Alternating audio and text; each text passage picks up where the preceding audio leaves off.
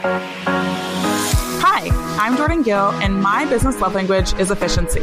Because who doesn't want to sip pina coladas on the beach while your business runs on autopilot? If your business depends on you, you don't own one. You have a job. We're here to fix that. Now, with over 150 episodes, this is the System Save Me podcast. Hey, hey, y'all. Welcome to season number seven of System Saved Me. And I'm really excited about this season because I'm getting to share with you some of the dopest people in the operation space. This is not an exaggeration.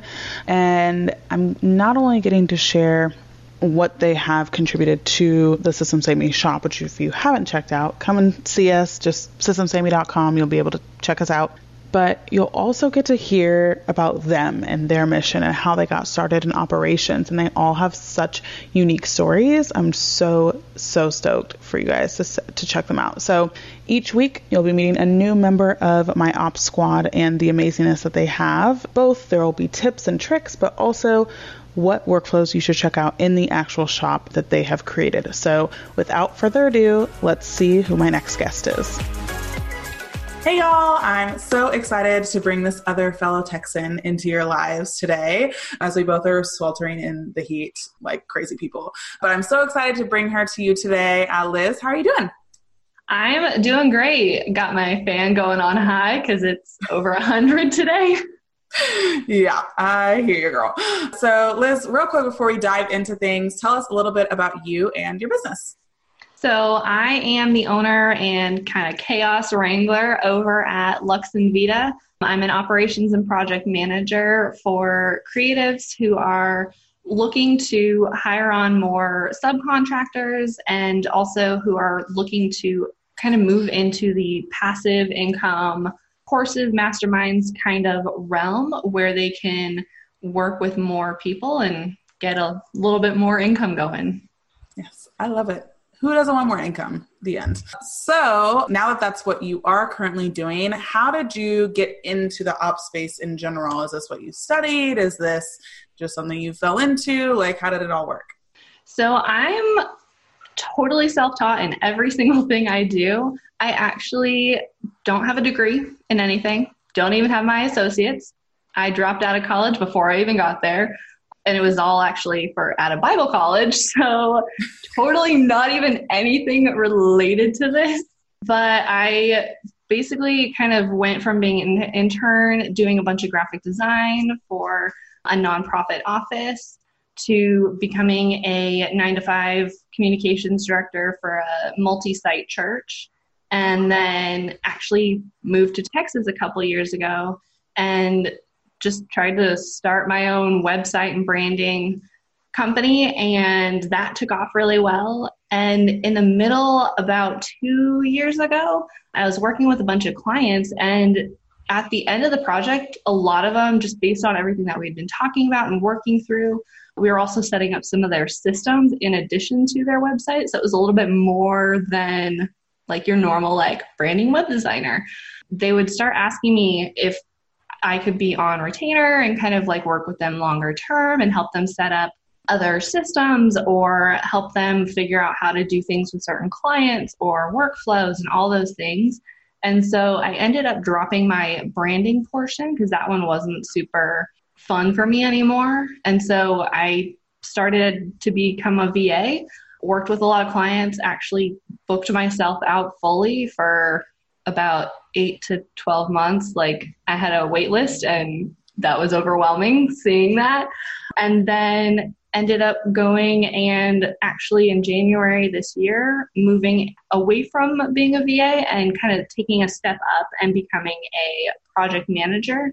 Just looking at the things that my clients were looking for. It wasn't really the nitty gritty they needed, it was more of the high level project thinking and figuring out okay, well, how do we get to finish these goals? How do we organize these projects? How do we deal with teams? All that kind of stuff. And so it kind of just slowly kind of evolved over the last, like, I would say, like five, six years. Yeah. it's ever evolving. It's never just standstill. no, never. Entrepreneurial journeys. So I totally get it. And I love that you have evolved and whatnot from, again, people always think, oh, I have to hold on to something because I'm good at it because you're like amazing at Squarespace and branding and all that stuff. Like your website's always beautiful. And like if that's not what feels good to you anymore, it doesn't serve you anymore, like you can still do it for yourself for fun or maybe a few clients, but it doesn't have to be your full thing. So I love that. And people are always scared to make that adjustment. And so it's cool that, that you were able to do that very gracefully. So let's go ahead and discuss one of your workflows, one of your many workflows, which is Dubsado for designers. And so I know that you have designers and a bunch of other types of clients as well, but um, specifically for designers, why do you feel like Dubsado is a great fit for them to become better organized and better communicators with their clients? Yeah, so my biggest thing was a lot of starting out as a designer, I kind of had this like, I know what a designer needs. And then working with all these designers, seeing all of their different processes, the big commonality that I found was everyone needs a place to store all their stuff. like straight up, they need to store their contracts, their invoices, their clients, figure out where they've come from. Honestly, where does anybody come? Like on the web, it's like, hey, where did you come from? all of their forms, questionnaires, all of that stuff they need somewhere. And so many of my clients and myself, when I first started, I had like five different places that I had stuff, and a lot of them ended up being redundant. And so that would just end up confusing my clients. And they're like, well, wait, didn't you already tell me that over here? And I'm like, oh, shoot. Okay, let me go fix that over here. And then hot mess looked really unprofessional. and that bothered me and especially as a systems person, really bothered me because I want everything to be streamlined and simple. I don't want it to be crazy and over the top and like ridiculous and stuff. And so just through the whole process of like with Dubsado for designers, it's really about showing you how to walk through the process of getting everything into one place, figuring out what is your system and whether it's do you use some kind of like project management software like Asana or Trello or ClickUp with it? Or are you good with just putting everything in Dubsado and just running it through that way? But the base of everything is all in Dubsado because that's where everything is housed and then can move out of there into whatever you use to actually like manage the project. And then you bought back into Dubsado and kind of finish out the whole client experience and give them a really good send off and continue the relationship after the project is done. Yeah, I love that. And I think that, again, people want to complicate it with having like a bunch of software.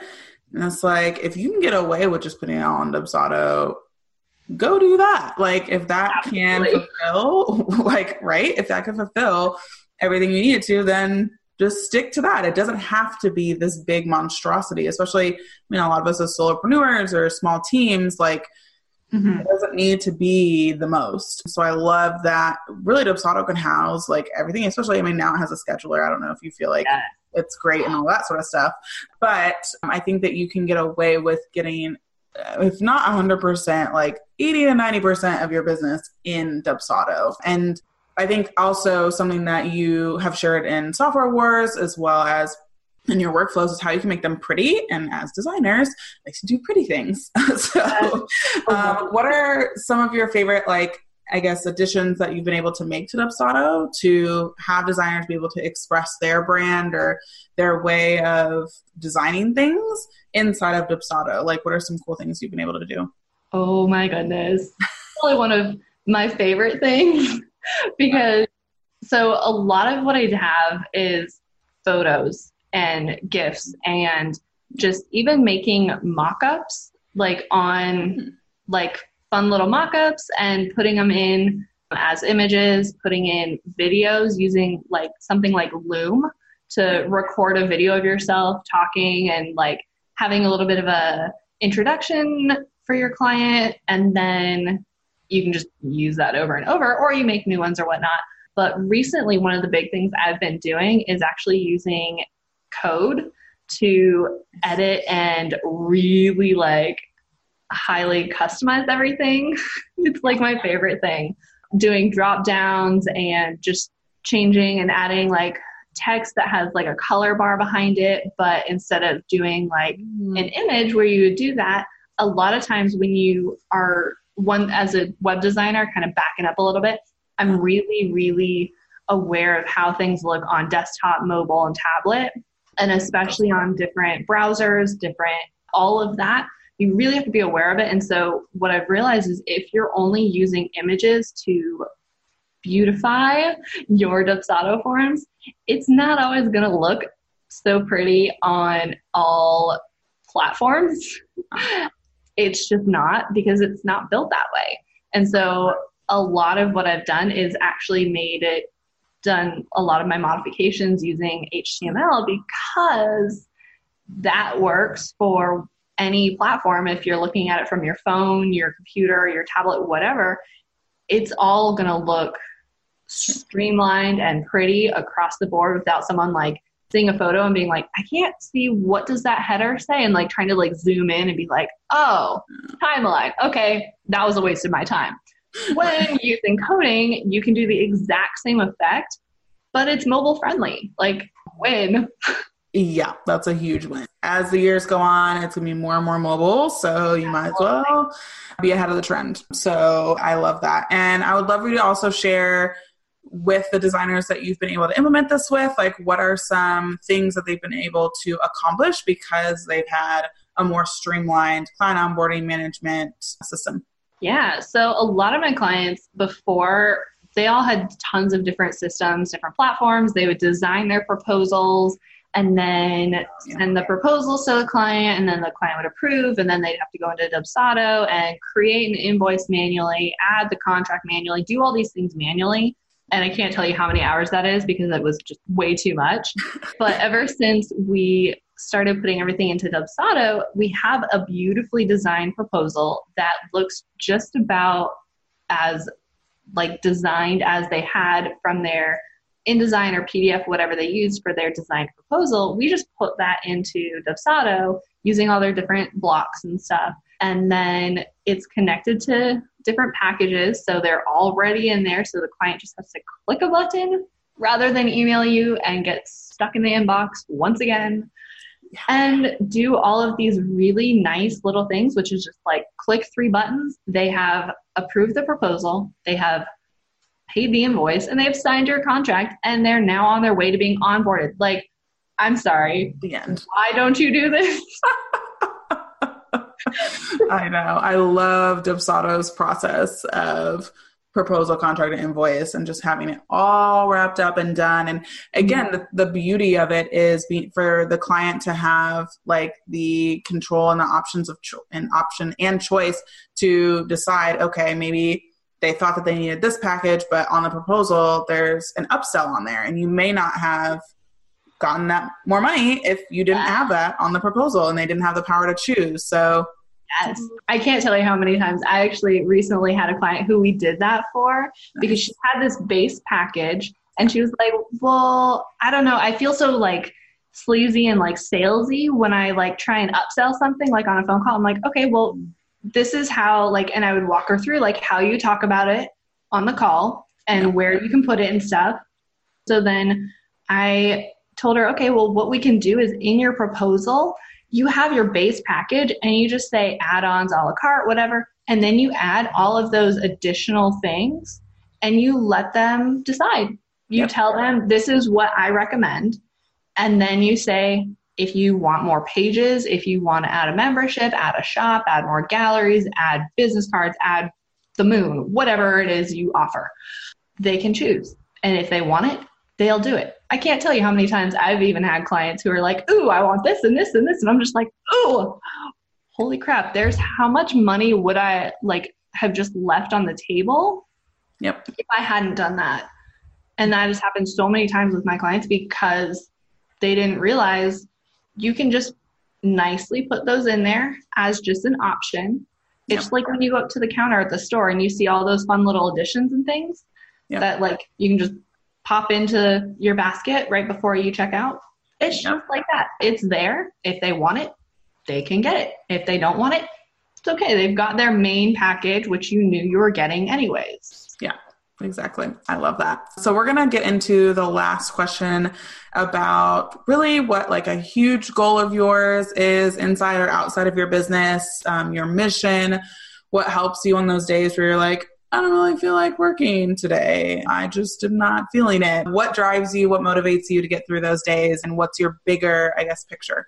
Um, so my big thing has always been to help you get out of the weeds of what you're doing and back to what you love. And that has always been like the heart of everything that Lux and Vita is about from the beginning. That's just been the same thread that's run through it all and just watching all my clients like how to get watching them just get out of there and be able to go back to working three out of five days working like only in the morning so that they can go spend time with their toddler before they have to go for a nap. Like doing all these different things for their family for themselves has been huge. And for me my big thing that I've been trying to kind of implement in my business more and kind of like work towards in a more of a personal side is I love like being able to help and support foster agencies. Eventually, I would love, love, love, love to become a foster mom and or if we're able to actually adopt. That's just always been a huge thing for me, a huge thing on my heart, like just to help people who are in that situation. I have several friends who do that and i'm just like yeah. can i be you now? Like you're amazing and anything because at the moment just not there yet but financially i can still support them. I can whatever i can do that's kind of just those little steps that i can take just kind of has been even a big goal between like in the back end of my business is to serve and help whether it's my clients or people not in my business. Yeah 100%. I think it's it's always helpful to have that bigger thing besides making money in our business. Like we all like to make money, we're going to make money. That's what a business is. And like what what are those other things that are exciting to you that you want to work toward or that you feel like it's your mission or your calling and you can do that by way of your business. And so I think sometimes and I can admit to it too when when you are just so heavily focused on the monetization side of things, you can lose track and be like, oh, yeah, I like started this because this is the goal that I have or the mission that I have or the purpose that I have. And so continuously being reminded of that is something that I've had to work towards and have be at the forefront of my mind when, you know, you're struggling or even when you're celebrating. Like it's like, oh, I'm so much more closer to this X goal that I have, which I yeah. think is super fun. So besides the shop, where can people find you? Give your website, give your social media, wherever you want people to go. Yeah, so you can find me at luxandvita.com and on Instagram every once in a great while, trying to get better. but um, you can find me on Instagram at luxandvitadsn. Perfect. And I feel like you do a good job at Instagram. Oh, thank you. Yeah, Trying. I feel like I occasionally do drop off, but mostly because I'm so focused on launching things for my clients or working on getting new workflows into the shop that I kind of like put my head down and then like a month later I'm like, oh hey, I forgot. I've only been in Instagram stories. I haven't actually like posted anything. So I mean, I'm ah. doing better. Like it's just like the posting in the feed that I'm horrible at. Instagram stories, like I'll post about my dog all day long. That's pretty much all it is. Is look, it's my dog. oh, look, I wrapped him up in a towel like a burrito. all of us other dog moms and lovers appreciate you posting those. Like when you look oh, at my discover page on Instagram, it's not people, it's dogs. No. Like just... Oh yeah, mine is straight up dogs and animals and yeah. memes and stuff about the Enneagram. That's literally all it is to a T. Like, if you that's literally all I, I'm like, ooh, the Discover page totally knows me. Yeah, I know. Well, Instagram's algorithm is spot on. So I feel like that would be a good prompt somewhere. Like, screenshot your Discover page so we can get to know. Oh my goodness, that's a brilliant. Yes, please do and tag me because I want to see. That'll be so fun. All right. Well, thank you so much, Liz, for coming on. And I hope that everyone goes and checks out all of your workflows. It's again specifically Dubsado for designers, but Liz has a bunch of other workflows as well. But thanks for being on the show. Thanks for having me. Thanks for listening to System Saved Me. If you enjoyed this episode, please leave us a review on iTunes or send a screenshot on Instagram while tagging us at System Saved Me. Don't forget to check out the workflow template shop at systemsaveme.com to help you work less and make more. See you next week.